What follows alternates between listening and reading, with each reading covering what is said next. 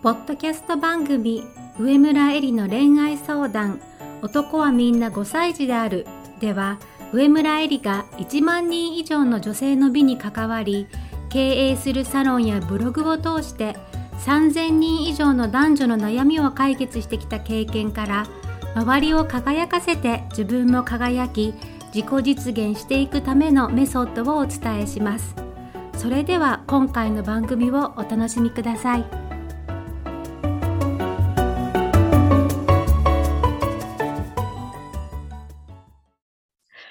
んばんは上村えりです今日もポッドキャスト上村えりの恋愛相談男はみんな5歳児であるを始めたいと思います今日は、えー、ゲストにですねえー、セックス YouTuber の馬尾さんに来ていただいています。パチパチパチパチパチパチ。お願いします。お願いします。馬尾さん、あの、はい、まずですね、簡単に自己紹介をしていただければと思います。はい。えっ、ー、と、セックス馬尾と申します。はい。セックスがうまい男と書いて、セックス馬尾です。馬はひらがなで、男が漢字ですよね。そうですね。普段はあの大馬さんの仮面をかぶって活動されてますよね。普通の人は馬尾さんのお顔は見れないですよね。そうですね。顔出してないんで。でもすごい紳士、素敵な方だなと。あら、セックス馬尾っていう名前なのに。うん、セックス馬尾なのになんかそうガツガツ系じゃない。皆さんにお伝えしたいのは。なんかすごい優しい男の人。まあ、だからこそあの私のポッドキャストにゲストで来てほしいなと思ったんですけど女性に対する尊敬の念というか女性を心から大切にする気持ちを持ってる人だなという印象があってでもしそうじゃない男性の、まあ、セックス馬尾さんみたいな活動をしてる人だったら多分、うん、あのポッドキャストのゲストにお呼びしてないし、うん、人の意見はあんまり参考にしたくないなと思うんですけどなるほど。うん、馬尾さんだからこそ、女性が普段本当に思っている人には聞けないセックスの悩みをちょっとぶつけてみて、女性を大切にする男性代表として本音を聞いてみたいなというふうに思ったっていう感じです。ああ、嬉しいですね。自分は女性を大切にする男だというか、まあいろんな男性の話を聞いてて、結構物っぽく女を扱う人っていると思うんですよ。政治のはけ口じゃないけど、まあ、楽しみの一つ。そういう男性の、まあ、気持ちも理解できるけど自分は違うなというふうに思ったりすることってあります？うん、女性は強い強いっていうのは子宮があるじゃないですか子宮が。だから母親としての個性みたいなのがあって強いんですよ。自分以外の人間を守る強さがあるじゃないですか。で男はそれを守る強さがあった方がバランスがいいというか、なんか反映しそうじゃないですか、その方が。だからそういう感じじゃないかな。もともと持ってました、そういう考え方って。やっぱセックスを深めていくと、なんかそそういうふうになる。へえー、なるほどね。なんか私ね、セックス馬尾さんのいろいろ動画とか、まあ、メルマガとか拝見させてもらって、セックス YouTuber でセックスの、まあ、女性を活かせるテクニックみたいなものを追求してるってなると結構男性の快楽のため、うんまあ、いわゆる、えー、アダルトビデオ的な位置づけなのかなというふうに思っていたら全然違って重要視されてるのってマインドの部分じゃないですか。はいはいはいはい、はい。テクニックは本当に最後の最後でうん、まず重要なのはマインドっていうお話をしててそこにすごい共感したんだけれどもそのマインドっていう部分ができたのもやっぱりこうセックスという部分を極めていったから気づいた部分ってことなんですね。そうですね。まあ、本当にそこがなければ究極自分、ね、うん、タイプの女性に自分がやってほしいことをお金払ってやってもらえばいいじゃんになっちゃいますもんね。なっちゃいますね。男性ももちろんそのセックスというものを深めれば深めるほど結局は心と心のつながりというかマインドの部分に到達する。うん、で女性も多分そうだと思っていてなんか女性にとってセックスとか性って結構あの触れられない部分、うん、多分ここ同士の方がもっとなんだろう。盛んにそういう情報交換ってあると思うんですけど、うん、女性同士ってまあ、やったやらないぐらいの話はするけれども実際自分がいけいけてるのかとか行ったことがあるのかとか、どういう感じなのかっていうのをほほぼ話すことはないのね。へ正規を見ることもないんですよ。え。なるほど。うん、男の人の性器は表に出てるじゃない？うん。だから、例えば私は子供がいるから、周りのちっちゃい男の子とか見るってると、自分の性器で遊んだりするじゃないですか。無意識にね。で、それを別にお母さんは止めないじゃない？うん。けれども、お私は女の子の母親なんだけれども、女の子の性器って中にあるでしょ？うん。で、娘がまだ何も分かってなくて、なんか触ったりするの。うん。そうで私は無意識にやめなさいって言うのね。そこは触っちゃダメって。そこはほっときなさいっていうか、やっぱどっかあの無意識に社会的に女性の性についてっていうのは隠されてるなっていうふうに、うん。まあ、そういうのもあって女性って性に対してちゃんと向き合ったりとか考えたりとか話し合うことはほぼなくてうん。だからこそあの付き合う男性にかなり大きく左右されると思っていて。うん。もしその付き合った男性が馬尾さんみたいにマインドを大切にしてくれて女性をまあ大切にしてくれる気持ちがある人だったら多分その人と話し合っていくことで性についてもオープンにかつエロとかじゃなくてもっとなんだろうコミュニケーションの一つとか人と人とのつながりとして捉えられると思うんだけどそういう成熟した女男性ってほとんどいないからそうじゃない男性と付き合っちゃうとなんとなく求められるからやるし、あとは嫌われたくないからやるけれども、でもなんかよくわからないまま来ちゃってるっていうのが、まあ、現状なのかなと思っていて、でも今回、ポッドキャストで馬尾さんに来てほしいなと思った理由は、女性も快楽とか、まあ、セックスとかを男性に成り行き任せにするんじゃなくて、もっと主体的に向き合うことで、本当の意味で自分の幸せ、幸福、ちゃんと考えられるようになるんじゃないかなと。女性のマインドもあれば、さらにそういう男性と一緒に付き合った時にもっといい恋愛ができるんじゃないかなというふうに思って、うん。ここは包み隠さず、うん。まずは疑問を解消するところから、まあ、行ってみようじゃないかというふうに思っているって感じです。なるほど。できればね、結婚する前に、うん。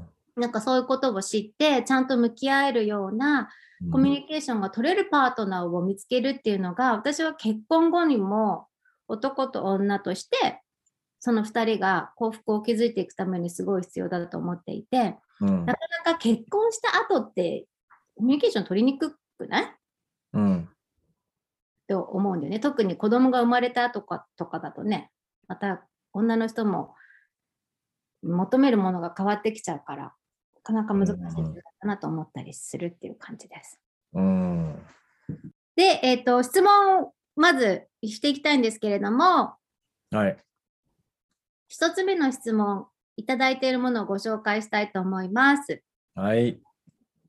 男性はセックスをするとき、相手の女性に愛情を感じているのでしょうか？女性はセックスを通して愛が増したり、愛を確認できたり、心が満たされることがセックスの目的にあるんですけれども、男性にとってセックスは性欲の発散だけと思うと、なんか悲しい気持ちになってしまいます。今の質問で言うと、どうなんですかね？いや、あのー感じてますよね。愛情。感じてない相手ともできるでしょ？できるできる。何それは、あの、要は、好きな、相手が好きな人だったら、うんめちゃくちゃう、あの、愛をね、感じながらするんですよ。うんうんうんもう、ね、この子と一つになってるみたいな、うんうんうんうん嬉しい幸せってのあるんだけど、うんそうじゃない人ともやるんだよ、男の人は。それななんでかって言ったらそ、そういう生き物だからです。生き物で片付けちゃう。いや、あの、そうな、そうなんですよね。あの、タンポポみたいな感じですかね。なんですか？綿毛？でこう、うん飛んでけみたいな。うん 子供できろみたいな。俺の子孫がどっかで繁栄しろみたいな。うん俺の気づかないところで。気づか、できればいい、できれば気づいたところで。まあそういう太古の昔からの、まあ、男性の本能みたいなのがいまだに残っているっていうこと？そうですね。それはありますよね。精子の量がだってめちゃくちゃ多いじゃないですか。1回ピュッて出したら、1億5千から3億匹ぐらいいるらしいんですよ。1回のあれで。うんで受けも、取ってくれるのは1個しかないのにね。そうそう、毎月1個だけでしょ。もうそれの争奪戦なんで。だから、よく言えば、男の人は競争社会なんだよ。生存戦争。メスは7割か8割ぐらいは子供を残すんだって。ううん、自分の子供を。だけど、おオスはうん4割ぐらいなの。自分のそうなんだ人って。うん。で、いじゃあその4割の中のが何人も残してるってことね。そああ、なるほどね。つまり強い男の遺伝子が残ってるってことね。う、そう。ライオンとかで例えると分かりやすいんだけど、ライオンは群れをね、オスがこう支配するじゃないですか。別のオスがやってきて、それ取られたら、うんそのオスはもう子供、子孫残せない。だけど、そのボスになっちゃえば、自分のうんね、子供を産みたい放題みたいな。そういう競争社会にさらされているのが男の人っていう感じなんで、できるだけ、できるだけ、もうチャンスがあれば、負け散らしたいんですね。っていう本能が備わっているので、やっちゃうんですよね。ただね、ただ、それがもうなんか気が済んじゃった人は、もう、もういい、もうもういいやと飽きたと、うんうん気が済んだとうんいう人は、もう本物の愛に向かっていくよね、絶対。でもあれ、それってさ、年齢にあんまり関係ないね。ああ、関係ないかもしれないですね。まあ、20代ってことはありえないけど。確かにもうチンコ立っちゃうから、おちんちんがね、立っちゃうんで、10代、20代はもう階段こう上がってる女の人、ボディコン、ボディコンって古いかもしれないけど、あのね、パンツ見えたら立っちゃうんですよ。だからおちんちんが元気、元気かどうかもちょっと関係してるかもしれないけど、ねそういう意味でちょっと年齢になるかもしれないけどね。一人に向かうためには、ちょっとおちんちんの盛りは過ぎた頃じゃないとダメだと。うん、うん、かもしれない。ちょっと難しいかもしれないですね。まあ、そういう中でさ、一つ女性として聞きたいのは、愛情があるかなない男をなるべく排除して、愛情がある男性に自分の大切な、まあ、体であり、月1回の卵子であり、捧げたいわけじゃないですか、女の人として生きることならね。でも愛情があるように見せかけてくるでしょ、男の方も。口説くときは。うん。それの、なんだろう、見極め方っていうのああ、まあ、でも、まあ、普段の言動から拾っていくと思うんですけど、具体的に言うと何だろうな。どれぐらい命を使ってくれるかってじゃないですか。命っていうと、時間とお金？時間。うんお金は、お金はお金ある人いくらでも使うもんね。時間じゃないですか。なんかその、優先してくれるとか、あっちよりこっちを優先してくれるとか。なるほどね。じゃあ男の愛情の測り方は時間だ。命という時間か。あのね、子供の SOS は絶対行くんですよ。電話かけてきたりとか、絶対それ時間かけて解決するまで付き合うわけですけど、うんうん、その、そういう姿勢が見えて、見えるかどうかじゃないですか。それってさ、初めは見えても、だんだん薄れちゃうものもあるじゃない？ああ、それを復活させることっていうのはやっぱ難しいのかしらね。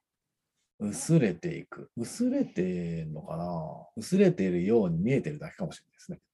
え、本当に薄れてないってことあるの？例えばさ、付き合い始めは、なんか会いたいって言ったら、じゃあ明日何時に会空いてるよとかっていうのがあったとして、あで、例えば、まあ、2、3年経つと、会いたいって言っても、スルーっていうかさ。あ。なんか、短期的なうんうん。ワクワクとか喜びみたいなものは、確かに薄まっていくと思いますけど、愛情自体薄まってないんだ。薄まるのかな？なんか親親とかって自分が親に対してうん愛はあるけども、ね、反抗期があったり うざかったりとかそそういう愛は存在するんじゃないですか？なるほどね、なるほどね。えー、うん面白い、面白い。私、それ新しい発見かもしれない。なんか女の人って、愛が増せば増すほどなんかやりたくなるのが女なのね。だから、女の人って、その穏やかな行動に現れない愛ずっとあり続けることでなかなか確かめられないの。女の人がそういう生き物じゃないから。うんだからこそ確かめたくなっちゃうのよ。こいつをどれだけ愛してるのかということを。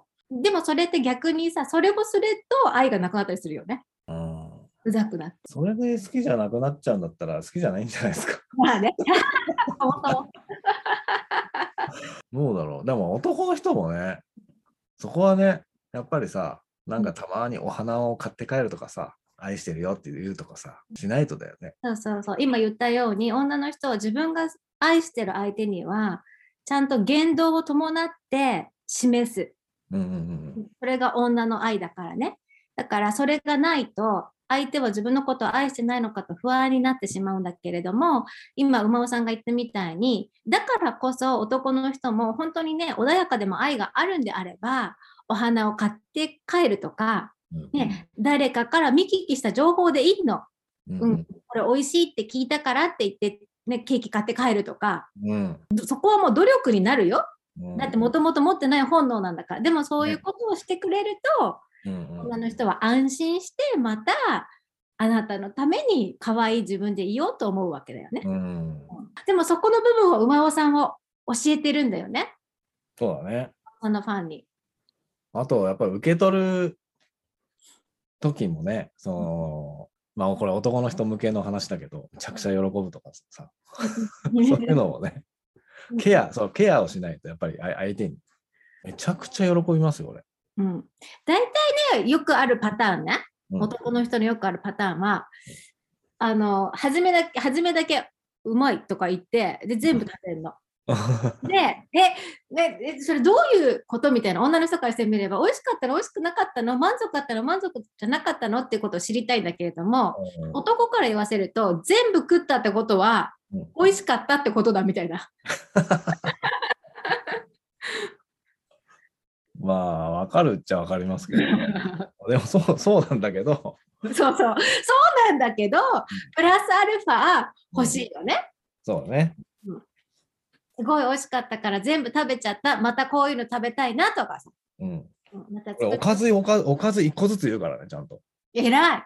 で、それは馬尾さんがうん最近獲得したテクニック？テクニあ、テクニックなのかな。いや、なんかももうまた作ってほしいなっていう。テクニックもともとこういうこと言ってました？言ってない言ってない。言ってないでしょ、やっぱり。ううん。でもやっぱありがたい、ありがたみが、んうん。なんわかるようになってきた。わかる、そうそう、わかるようになってきたのかもしれないですね。大人になったのかな。親にまた感謝しなきゃなって思いましたね。うんうん。そうだね。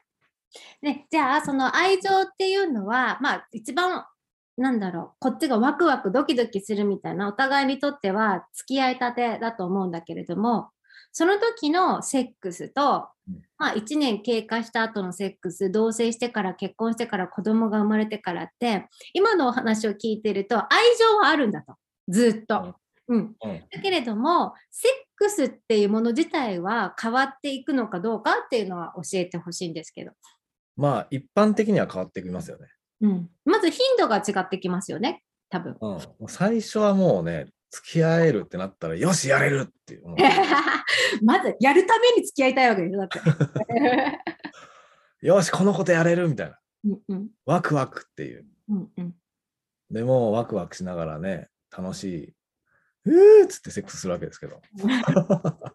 え、それ1回目、1回だけ？それとも、その何回か、数回、数回そういうテンション？もうしばらくはね、あしばしばらくそういうテンションなんだ。うんまあ、どうかな。しばらくはテンション高いんじゃないですか。もうずっとやりたいっていう。な 1, 一年とか、まあわかんないけど、半年1年うんうんぐらいは、うんまあ普通はね、ノリノリでやるでしょうね。へえ。うん、だけど、その同棲し始めてぐらいからなんか変わってくるじゃない。まあ、パターン化してきて、前儀がちょっとめんどくせえな、みたいな。でも、チンコは入れたいんだよね、みたいな。うんこれ結婚してからも多分一緒ですよ。子供生まれてからも。相変わらず、チンコは入れたいっていう。うんうんそれは何？自分が快感を得たいってこと？うん。射精したいんですよね。てか相手がどう思ってるかはあまりどうでもよくなってくるってこと？いや。うん。でも、そうなると、セックスレスになっちゃうかもしんないし、振られちゃうかもしんないし、うん、いろいろやる人はやるんじゃないですか。でも気をつかない人もいるじゃん、そこで。使わない人は使わないでしょうね。それ何？もう嫌われること覚悟？いや、もう安心しきってんじゃないですか。なるほどね。何も言われないし。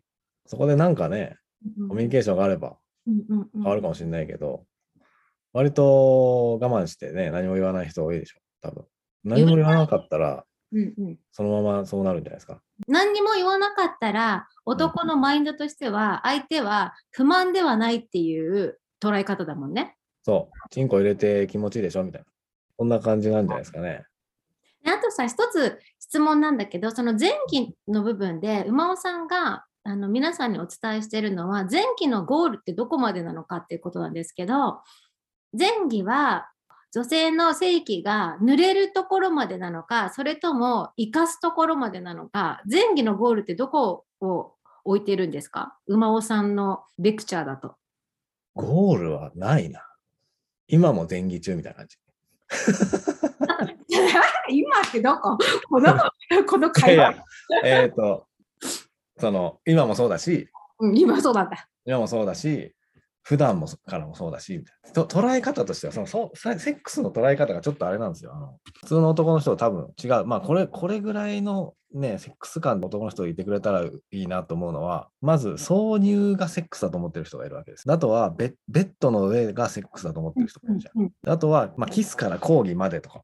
だけど、もう出会った瞬間から始まってるっていう風なコミュニケーションを取ってほしいなって思ってるんですよね。だからずっと前儀してるみたいな感じです。うん、だからね、あの、挿入も前儀みたいなもんなんですよ。でもずっと全部人生げ前期だ。そうそうそうそうそう。で、うんたまにこう、フォローね、ちゃんと入れてきあのケアをして、うんうんあの、講義みたいなことしてみたいな。でなんか、こっからここまでが前儀とか、こっからここまでがとかっていうのを、境界線みたいなものなものは、あんまり考えてないというか。そう初めからそう思ってました？うん、ですよね。うん、うんもちろん最初勉強するときはそういうふうにカテゴライズされたものから、こう、ね、一個一個学んで、じゃあどう組み立ててこうかみたいなのをこうメモ書きながら、その通りにやってみたりとかしてましたけどね。そういうのをやっていくうちに、あ、全部前儀だなみたいわかるえ。それって最高だよね。楽しくない？二人でいる時間が。な。楽しいですよね。最高に楽しいよね。そう遊園地でもさ、レストランでもそうなわけじゃん。もう二人の中では。そう。じゃあ最高に楽しいよね。そうなんですよ。そういう恋愛をしたいんだと思う、女の人は。だからこそさうんそれができる男の人ってめちゃモテるでしょ？うん。モテるはずですよね。絶対モテると思う。うんまず、その意識があるだけでモテると思う。うん。意識があるだけで言葉の選び方とか態度絶対変わってくるもんね。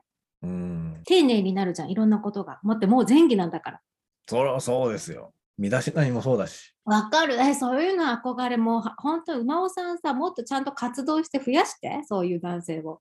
はい、増やします。そういうあの捉え方をしてくれる男性が増えたら、女の人めちゃくちゃ幸せだと思う。そうだよね。めちゃくちゃ幸せ。うん。そしたらもう私の恋愛相談っていらないもん。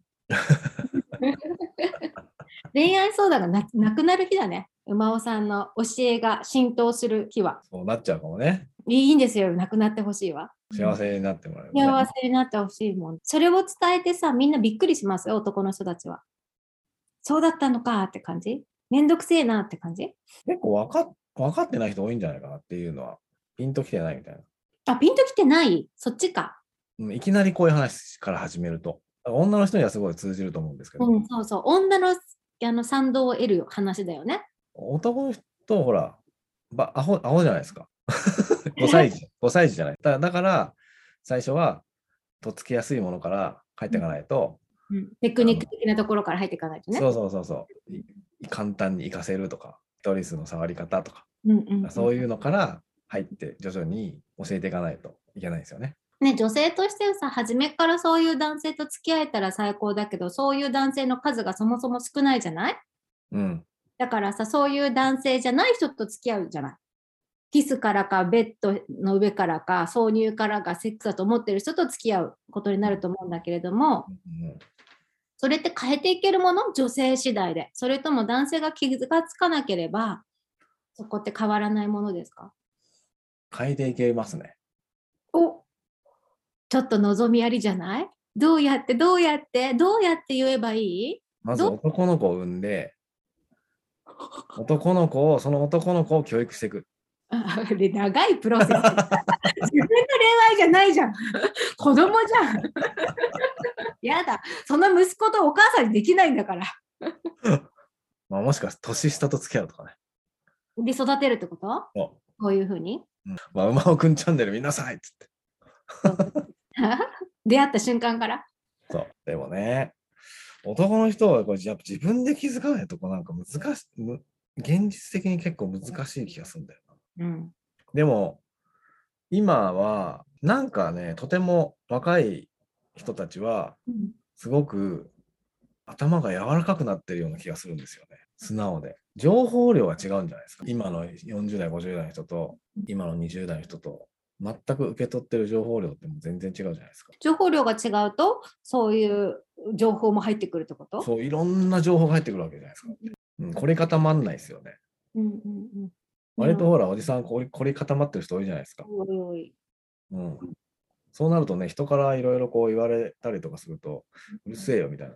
うんうんその話はなかなか受け入れられなかったりとかうんあると思うんですけど、付き合ってるね、女の人からなんか言われたりとかするのも、なんか女は黙って後ろを歩いとけみたいな。でも望みがあるんじゃないですか、今は若い人たち。感覚的だけど、うんうん。話してて。それで言うと、考えてたのは、私40代ですけれども、あのまだ40代が恋愛する、まあ、ちょっと年上の人たち、まあ、40代後半ぐらいの人たちの時代って、女の人がやっぱ稼ぐ時代じゃなかったうん。と思うのね。うんだからま、だ男が強くいられる時代うん。だった気がするんだけれども、あの35以下ぐらいだと、もうだんだん女の人が、まあ、社会に出ていくのが当たり前で、平等に稼ぐ時代になった時に、男が強いままブンブンしてたら、モテないんだよね、そういう男は。だし、多分社内の中での同僚、別に恋愛関係なくても、同僚とか友達の中でも、多分そういう価値観を持ったままだと生きていきにくいと思うの。うん。そうするとだんだん女性の気持ちとか女性の立場に立ってとか寄り添うみたいなことが日常生活の中で必要になってくる場面が結構増えててうんうんうん。だからあの意味で言うとちょっとロマンティック心が柔らかくなってる男性が35以下ぐらいでは多いのかなとちょっと女性化してるという、ああ、ねネガティブに言えば女性化してる、はいはいはい。女性性ね。うんうん、女性性そうそう。うんうんうん。結局その出会った瞬間から前期っていうことのあの馬尾さんのお話を女性が聞いたら超わかるって感じなの。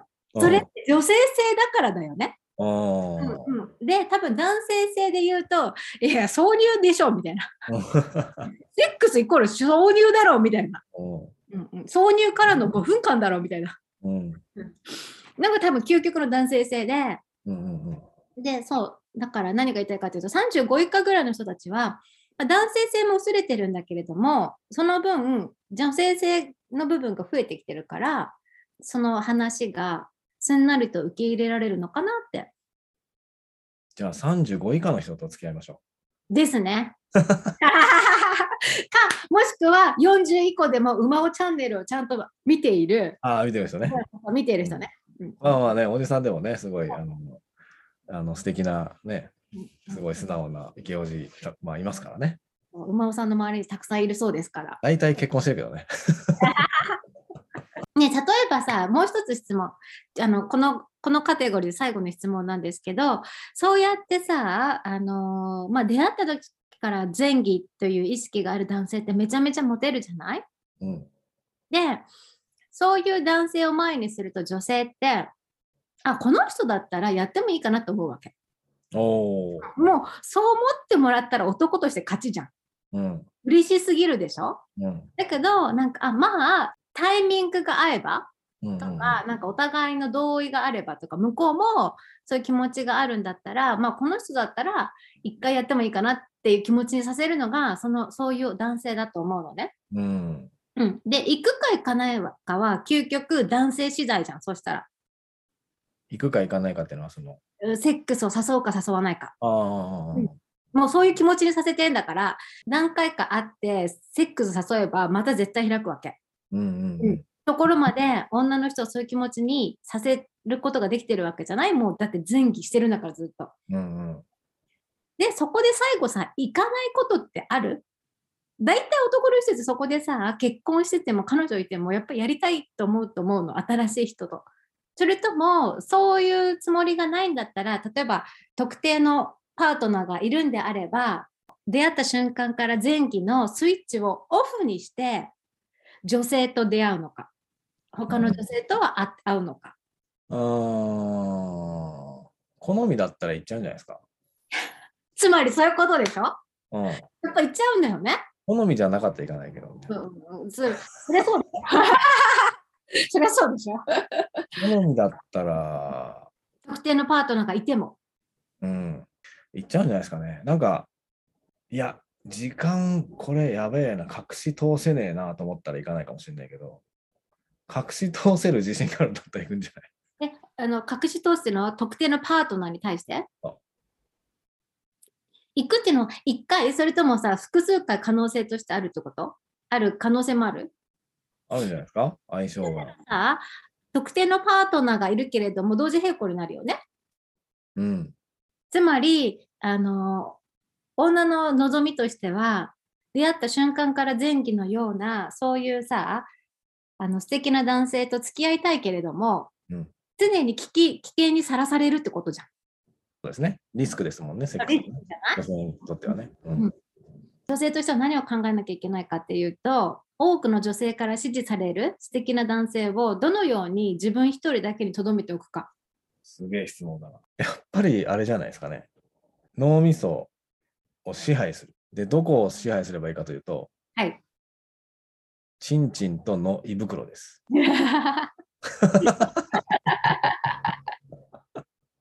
チンチンと胃袋です。うんうんもう潜在意識というよりもせ深層意識ぐらいのうん勢いじゃないですか、その2つってうん。生存本能っていうんですか？につながってるとこじゃないですか。ここが気持ちよかったら、ちょっとあの遊びに行くかもしれないけれども、うん、戻ってくるとうん、いうことね。ブーメランのように。そうそうそうそうそう。チンコが反応するのはやっぱりあれですね。まあ見た目が一番ですね、やっぱりね。具体的に言うと、顔、くびれ。ウエスト？ウエスト？くびれ。くびれってウエストのことですか？うん。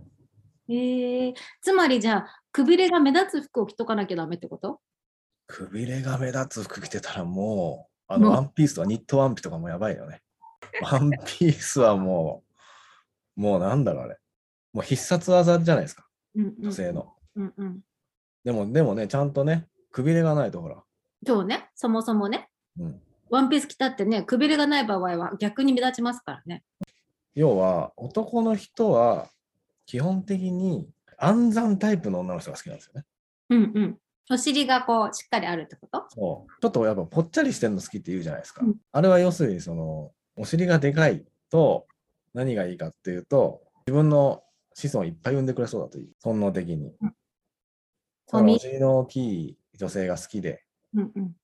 でも、そもそもちっちゃい人いるじゃないですか。うんどうにもなんない人。うんうんでも、くびれがあれば、うん。でかく見えるんですよ。そうだよね。うんその相対だもんね。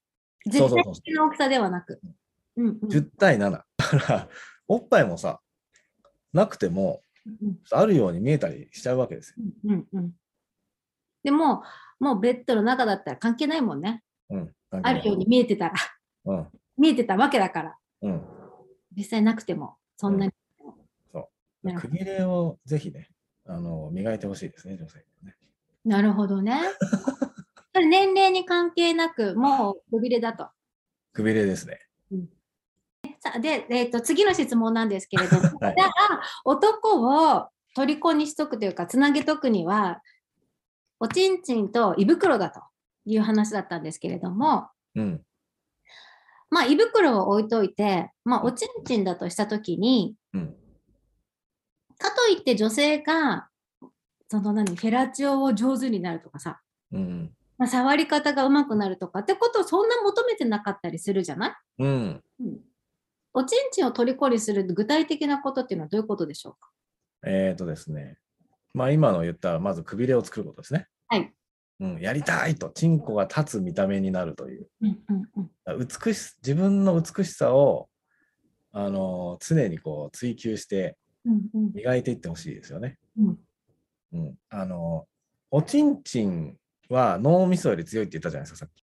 だから、ちんちんをうん立たせてしまえば、ムラムラするんですよ。うん、で、やりたくなるんですね。なので、おちんちんが立つ料理を作る。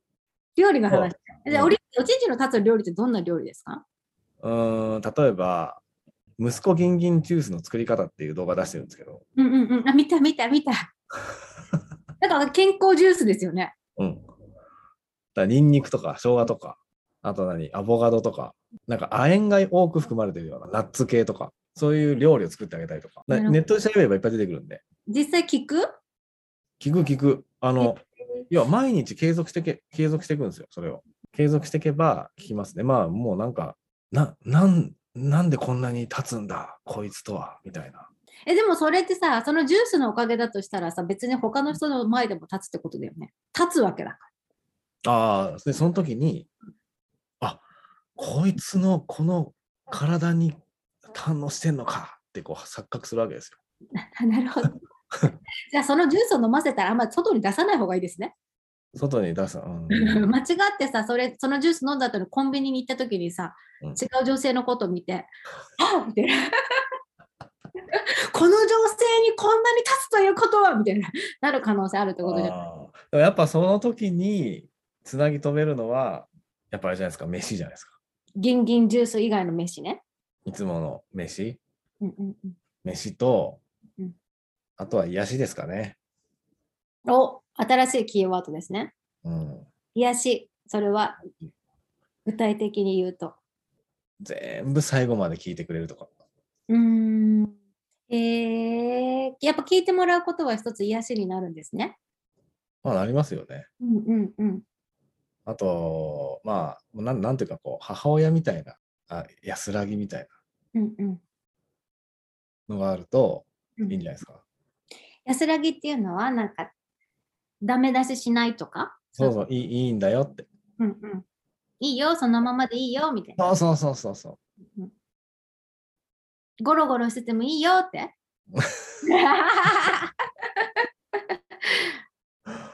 まあ、おしまでもいいよって？まあ、お尻を叩くのも必要かもしれないけど、でも頑張ってね、帰ってきたら頑張ったねって。うんうんお疲れ様。はいね、ありがとねって。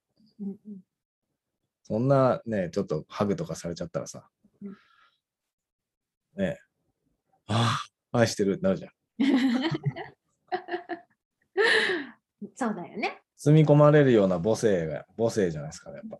うんうんこの間ね、聞いた話では、同棲している彼女が本当に母親みたいな感じですっごい一緒にいて落ち着くし癒される相手だったんだって。うんだけれども、もう全然その相手とはセックスしたくなくなっちゃったんだって。ああ、その問題ありますよね。あんまり母親的になりすぎると、おちんちんが立たない問題。うん。まあ、母親はね、家でお化粧しませんし、くびれが見える服も着ないもんね。うん。うんうん、だからまあ、エロさはね、やっぱちょっと頑張った方がいいかもしれないですね。なるほどね。家の中でも。だからまあ、お化粧しろとまでは言わないけど。うんうん、一番大きいのはそこかもね。その母親的な存在になるというか、その癒しがに満たされることが男性のおちんちんを立たさなくするんではなくて、なんかそういう距離感、つまりすごい近い距離感ということじゃないですか、同棲するとかね。になった時にもしかしたら、女性側が女として見られていることの意識が薄れてって、うんうんうん、ノーメイクになったり、いつもこう家着っぽくなったり、節々で女性性のアピールが薄れていくことが比例して、まあ、おちんちんが立たなくなっていく問題になっていくのかもしれないですね。そういう意味で。うん。まあ、だからさりげなくエロを出していったらいいんじゃないですかね。あの、なんか、うんスウェットの短パンとかエロいじゃないですか。うんうんうんうん。大したやつは。うんうんうん。で、かがむとね、わあのお尻の割れ目が見える。そうそうそうそうそ 馬尾さんの好きな。う。うん。馬尾さんを代表する男性のみんな好きな。うん。うんうんとかね。うんおっぱ大きい人は、谷間がちょっと見えるようにしてみたり。うんうんうんまあ、女性側もさ試行錯誤して相手を飽きさせないようにいろいろな角度から自分の女性としての魅力をアピールすることを怠っちゃいけないっていうことですね。で、そのおちんちんの話で言うと、うんそのそれ自体に対するアプローチってそんなに求めてないんですか？ああ、そうですね。なってほしいとかさ。フェラがうまいからこの人と付き合ってるみたいな男の人は多分いないはず。うーんあんまりいないはず。でもやってほしいでしょ？どうなの？どうしい。やってほしい。うん。それは何？いや、愛情表現だと思う。捉えてるから。そこで活かせるとか、そこでの手とか下の動きとかっていうことじゃないんだね。じゃないですね。うーん。まあもちろん、痛いの嫌でしょ？歯が立つとかさ。ああ、それはね、確かにね。うん。うん。まあなんかね、その、チンチンが呼ぶ女の人ってたまにいるんですよね。うんうん呼ぶってことは立つってこと？そう、その人のこと考えると立つみたいな。それがもしかしたら相性なのかもしれないけど、うんうんうん。離れててもってことねうん。たまにね、あうんの、あ、呼んでるみたいな。うん息子が呼んでいるみたいな。ビビビビビアンテナ立つみたいなね。そうそうそうそうそうそうそう。不思議ですよ。不思議なのことはありますよね。うんそういう。なんか馬尾さんとの対談パート1はここまで人生が前儀というビッグキーワードが飛び出した今回愛情がない相手ともセックスができてしまう男性の本音。タイプの女性であれば隙があれば言ってしまう男心。それを制する男性を虜にする2つのもの。胃袋とあれ。参考になる部分はありましたか？この対談の続きはまだまだあります。次回のポッドキャストでお送りします。どうぞお楽しみに。それでは会うたびに美しく上村えりでした。本日の番組はいかがでしたか？番組では上村えりに聞いてみたいことを募集しています。ご質問はウェブ検索で上村えりスペースウェブサイトと検索。ブログ内の問い合わせからご質問ください。また LINE アット上村えりの恋愛相談室ではチャットで無料恋愛相談を行っています。それでは次回も楽しみにお待ちください